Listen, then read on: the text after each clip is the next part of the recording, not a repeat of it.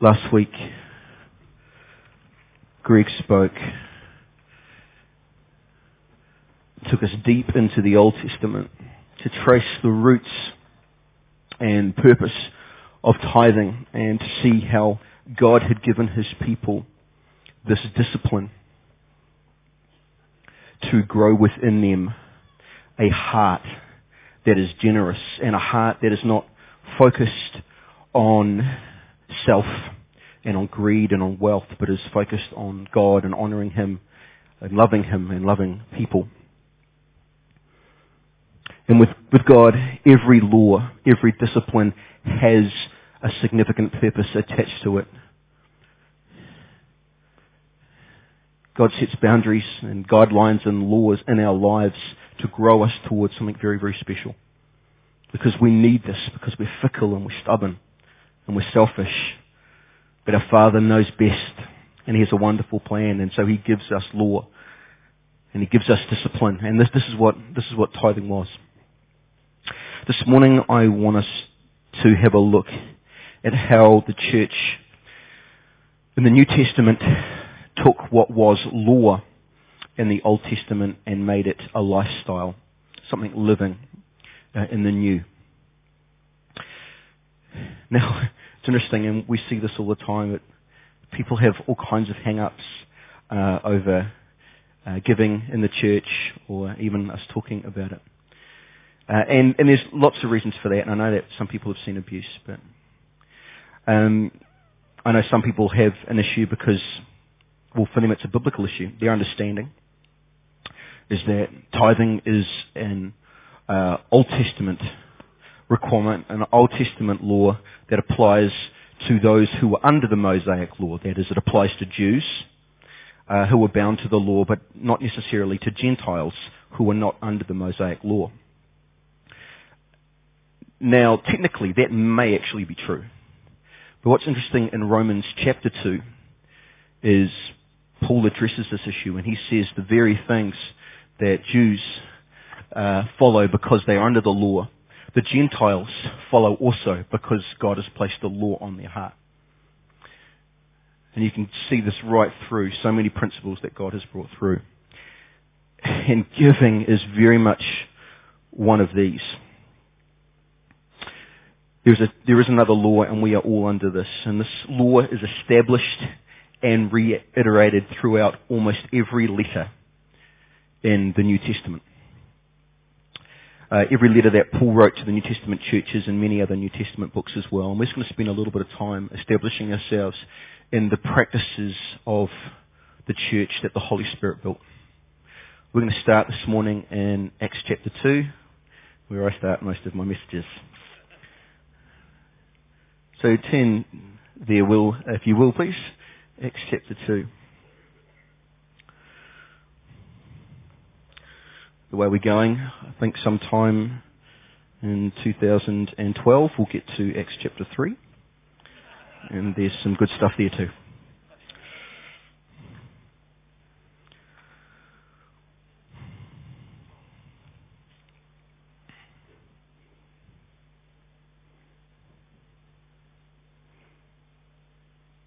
verse 44.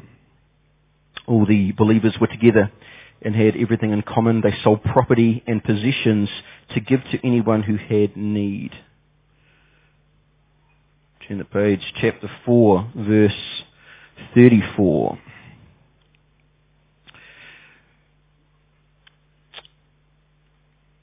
That there were no needy persons among them, for from time to time those who owned land or houses sold them they brought the money from the sales and put it at the apostles' feet, and it was distributed to anyone who had need.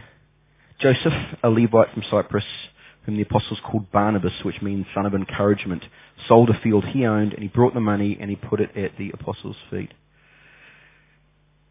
What kind of person sells a house, sells property, and gives all of the money to the church to see the needs of the poor taken care of. Doesn't that sound really extreme? Why don't you think about you doing it? Anyone here got rental property, got investment property? You've got a little bit extra? Maybe that's for your retirement. Can you imagine just selling it. Let's give it to the House of Grace, looking after teen mums. Let's do that. Can you imagine that? Because this was the common practice of the first church.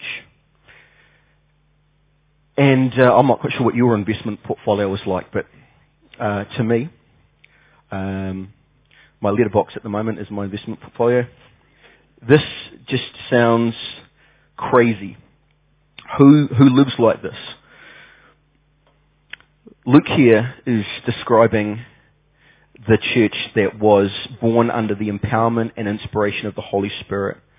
A church under the leadership of the apostles who learnt what they knew sitting at Jesus' feet. Generosity was one of the foundational principles and practices of the early church. I've been teaching through these principles uh, week in, week out. And this is core to a Holy Spirit filled church. This is up there with teaching and fellowship and prayer and worship. Being generous, very generous, is part of it what it means to be in God's family. This is what the church does. Do you want to be an integral part of a Holy Spirit filled church that is fulfilling the purpose for which God has called it into being? If the answer is yes, that you do want to be an active part of this kind of community, then generous giving needs to be a part of your practice of faith and community. But without this revelation, selling our possessions to care for each other's material needs, that I get how that just sounds crazy. Even religious. It doesn't fit with our perspective on life because what we tend to think is, well, it's mine. I worked hard for it. I earned it. Why do I have to give it away? And I get that. And I know that can be niggling away inside. See, the issue here is our perspective on property and ownership. Our problem is that we have this warped idea, uh, warped idea that it's all ours and it belongs to us. This was a major breakdown uh, in the f- formation of this country as a nation, the idea of property and ownership. The Treaty of Waitangi meant one thing to one group of people and a whole other thing to another group. Because the idea of owning the land wasn't really a concept that Māori people grasped. How could you own the land? It's something that almost owns us. Whereas the European mindset was I will have my quarter acre and I will put a picket fence around it and this is mine and that is the boundary. When you step over into my fence, this is my land, it's my sovereignty right here.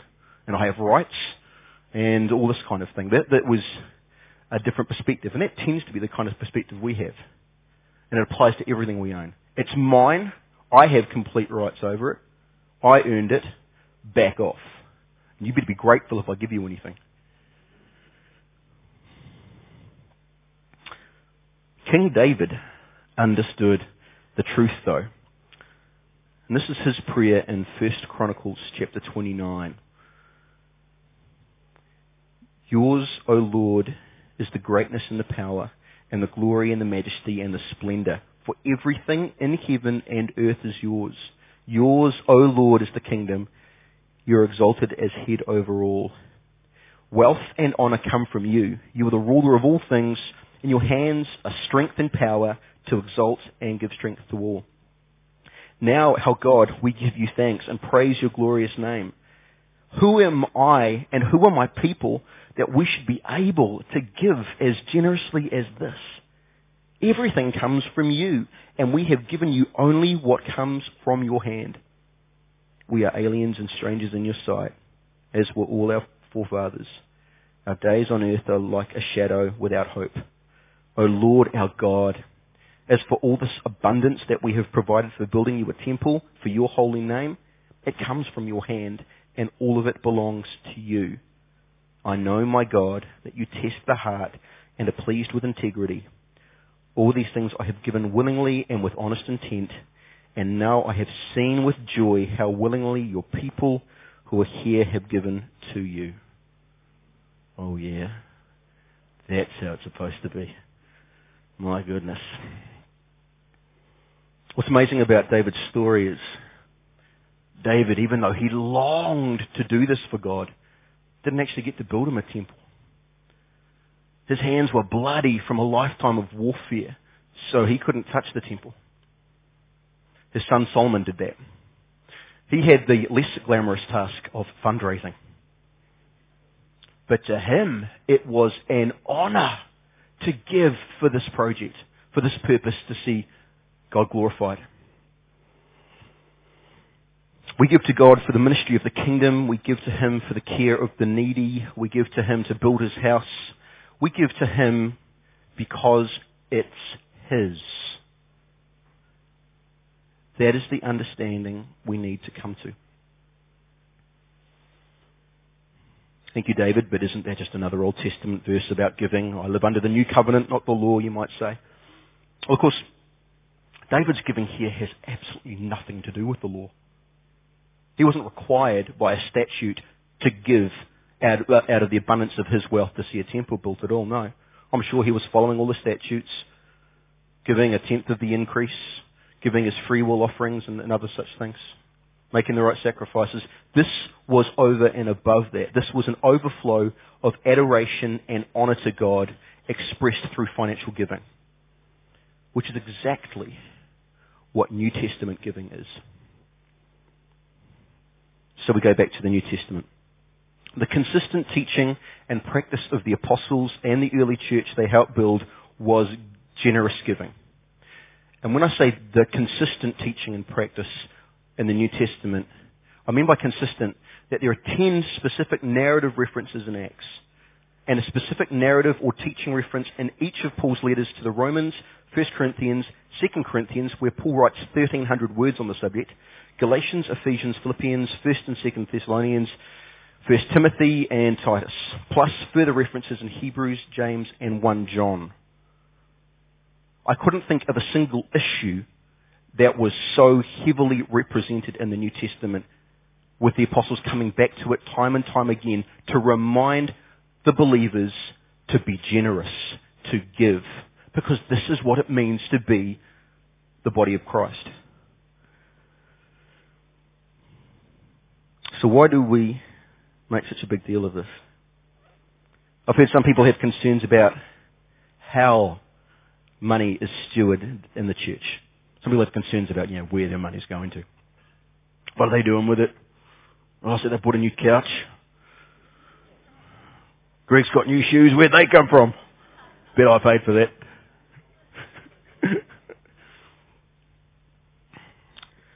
First, I would like to say that when we tithe, or when we put money in the offering, you know that you're not giving to the church, right? Uh, the church isn't asking you for your money. What the leaders here are doing is presenting you an opportunity to give to God. And that is the understanding that we need to come to, that you are not giving to the church. You are giving back to God what is His, to honour Him, to show Him a sign of love and that your finances are surrendered to Him. But you're not giving to the church. And as you know, a true gift is something that you need to let go of.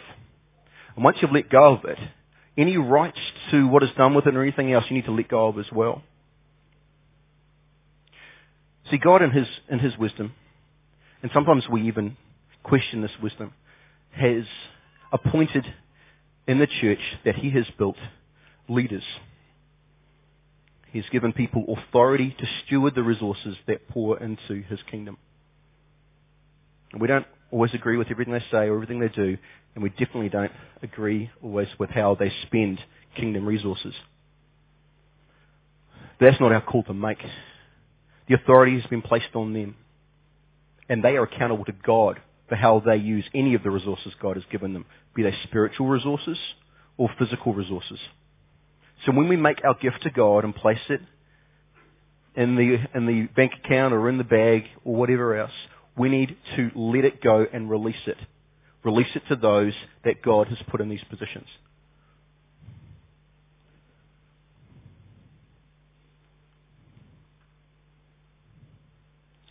We need to trust God and trust the leaders he has installed and actually release it. There is an actually interesting study in the New Testament with how the New Testament church actually spent kingdom resources. And uh, I followed this through and found yeah, there were three things that the early church prioritized financially. One was the needs of the local church family.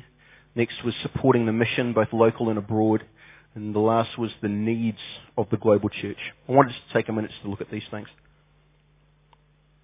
Most of the stories from the early church in Acts relate to the church taking care of the needy among them. Story after story of people, individuals within the community who would be, who would be taking care of the needs of others. When property was sold, the proceeds were given to the apostles to minister to the needy. Um, Acts chapter 6 describes the founding of a ministry to take care of widows. The task of caring for the widows became so demanding that apostles didn't have time to preach or pray, and so spirit-filled men were appointed to administer this task. And the ministry ultimately moved from Jerusalem to feature in other centres of, of the church as well around the globe. Uh, get to a point in First Timothy where where Paul dedicates most of a whole chapter instructing Timothy uh, and how to minister to the widows more efficiently and effectively. This was a big deal. This is you know before social welfare. This was this was the church taking the initiative to care for those who no one else would care for. Paul urged Timothy to specifically challenge the wealthy believers to share from their abundance and bless those who were in need. 1 Timothy chapter 6 verse 17 to 19. Paul and the other apostles were devoted to the full-time ministry of the gospel and pastoring the church. Everyone needs food to eat and clothes on their back and a roof over their head. And so, of course, they're full-time ministers in the church. Without going into the discussion on, well, aren't we all full-time ministers in the church, Clay? Well, yes, we are, but most of us go to another job during the day that pays us. There are some people whose only job and only focus is that of the kingdom. And we need to be paid as well. The ministry of the church today needs some people whose primary focus is the administration of church affairs. Paul is a very interesting study in this area because there are seasons in his ministry where he chose to support himself and his co-workers by working part-time in his trade as a tent maker. And he did this specifically to teach something to the community he was ministering to and to make it clear to them that he would not let money become a burden to them and a stumbling block to them receiving what he had. This is particularly the case of the Thessalonian church. At other times, he was supported financially by generous churches and disciples from other cities who provided for him when he was on mission. For example, 2 Corinthians 11, 7 to 9, and this verse in Philippians 4.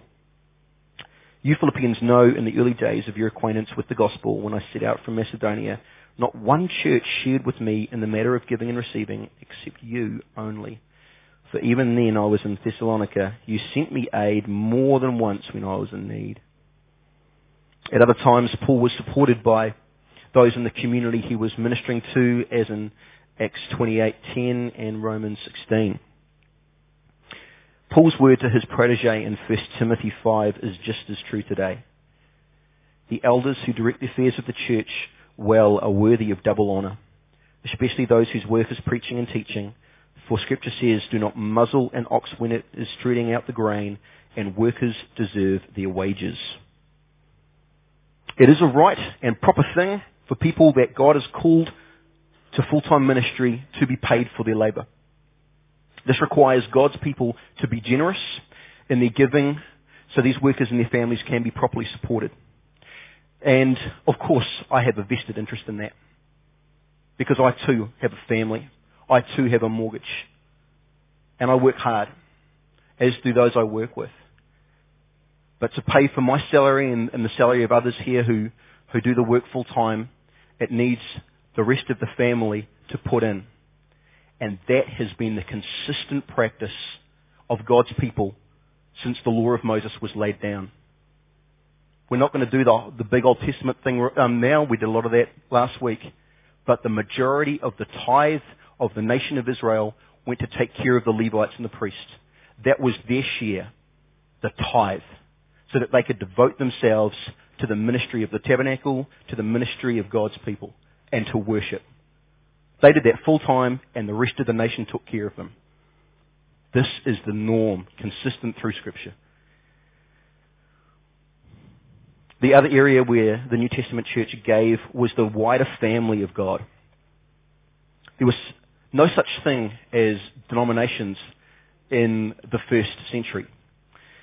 Just the body of Christ. Can you imagine it? All believers were brothers and sisters. So when the church family in another city or, suffer, uh, city or country was suffering, the family elsewhere dug deep to relieve them in famine, to relieve them in poverty. A classic example of this is recorded in Acts 11. During this time, some prophets came down from Jerusalem to Antioch. One of them, named Agabus, stood up and through the Spirit predicted that a severe famine would spread over the entire Roman world. This happened during the reign of Claudius. The disciples, as each one was able, decided to provide help for the believers living in Judea. This they did, sending their gift to the elders by Barnabas and Saul. Other accounts are recorded in Romans 15, 25 to 28, and 2 Corinthians 8, where Paul urges the church to excel in the grace of giving.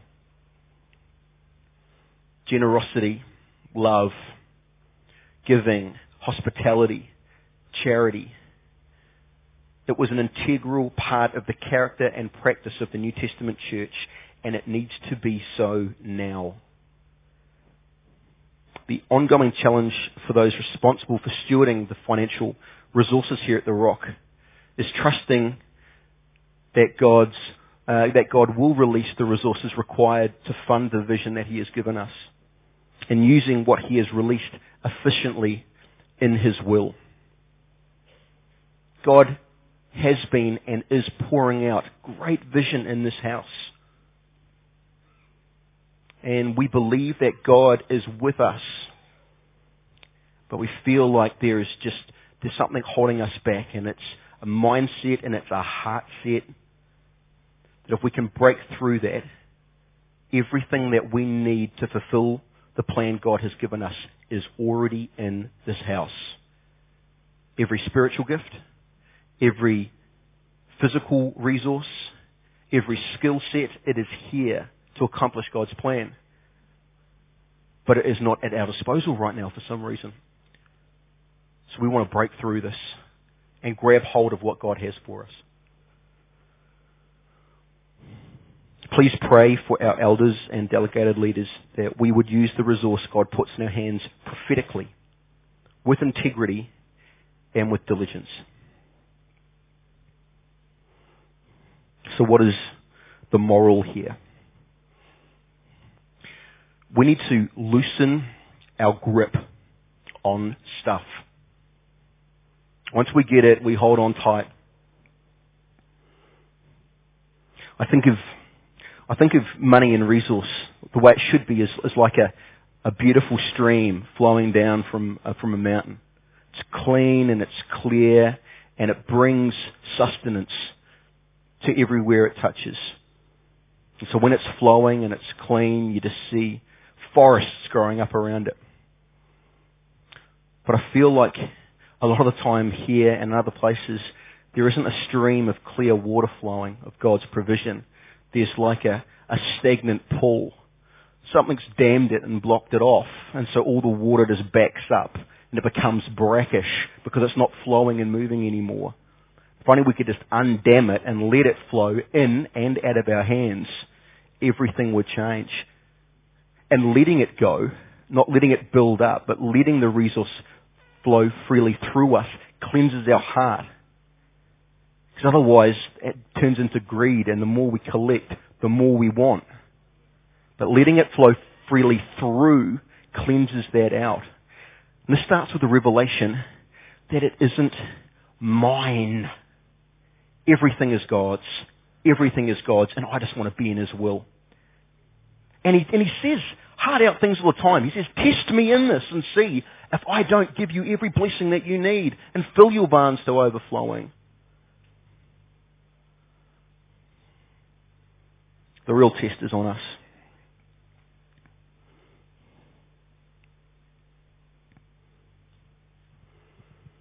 Let's live and give like we are wholehearted followers of Jesus. Let's live and give like Jesus did.